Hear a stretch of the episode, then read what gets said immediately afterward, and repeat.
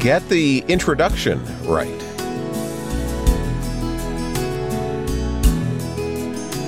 Yeah, hi, and welcome to the Preaching Points podcast for this week. I'm your host, Brian Hettinga.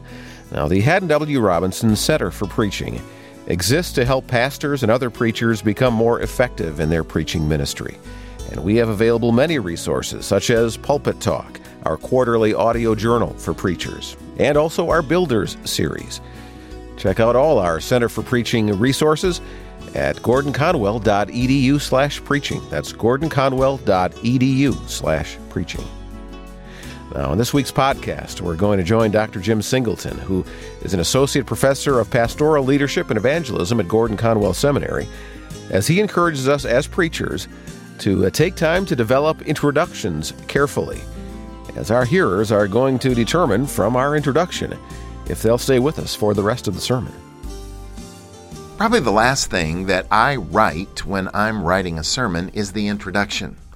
I usually start by working on the main body of the sermon and try to make sure I've understood exegetically what's going on in the passage and exposit the scripture so that I can begin to explain it to my listeners. Often that leads me toward a conclusion where I feel that the sermon is winding up in a way that may give us one major kind of idea to land on and let the Spirit work with. And then it's almost always the case that the last thing I do is write the introduction. For me, the introduction is that body of the sermon that causes the listener to be able to decide, usually within the first 45 seconds is this sermon something I'm going to need to listen to? So I want to make the case early on about why you might just want to listen to this sermon and why you need to pay attention to what is yet to follow. That means in the introduction, I either need to set up something that might be a problem that the text is going to solve, or I might need to give just enough of what's going to happen so as to whet the appetite, or I might need to tell some kind of story which brings the listener face to face with where this text is going to go.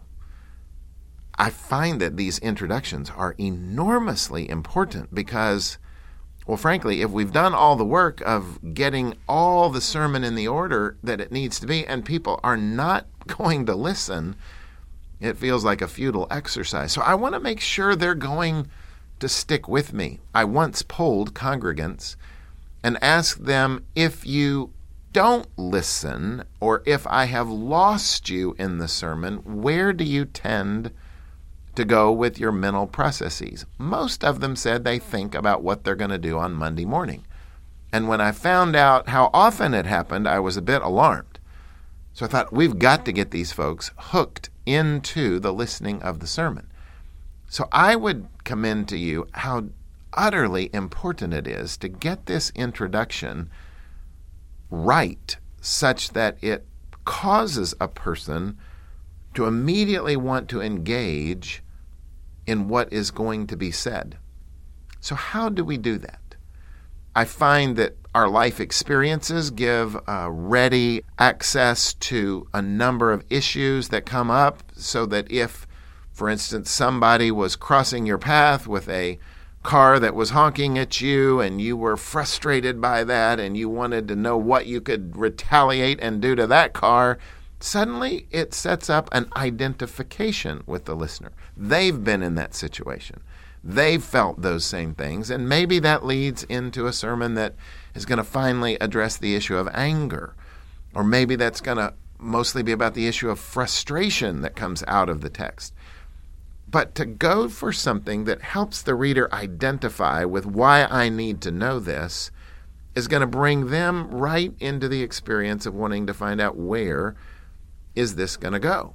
Or instead of identification, there could be one big question that they've just always wondered about. What is the problem of suffering and evil, and how does that get resolved? And maybe in an introduction, I can give a little story of someone who has suffered and just say, when that happens to you, how do you begin to understand what God is doing with that situation? Again, it's appealing to identification, but it's moving into the question of their soul. So take time, spend time, work hard at getting the introduction so that people will, in fact, want to connect to the rest of it. For that's the hook that helps you catch the fish, such that you can reel them in during the rest of the sermon. Yeah, great advice this week in our Preaching Points podcast from Dr. Jim Singleton, Associate Professor of Pastoral Leadership and Evangelism at Gordon Conwell Seminary. And we want to thank you for listening to our weekly podcast from the Center for Preaching at Gordon Conwell Theological Seminary. Our purpose each week is to offer brief reflections on preaching that will help you in your sermon prep and your sermon delivery. For more insights and wisdom about preaching, subscribe to Pulpit Talk, our quarterly audio journal for preachers that is geared toward preaching excellence. Find out info about Pulpit Talk at our gordonconwell.edu slash preaching website. All right, I'm Brian Hettinga, and we'll see you next time on Preaching Points.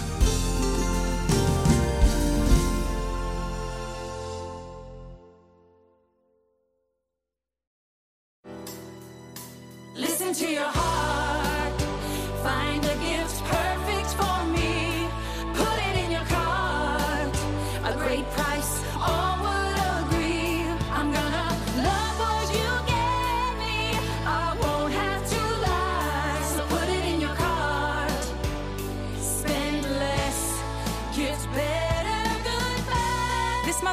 Spend less, gift better at TJ Maxx, Marshalls, and Home Goods.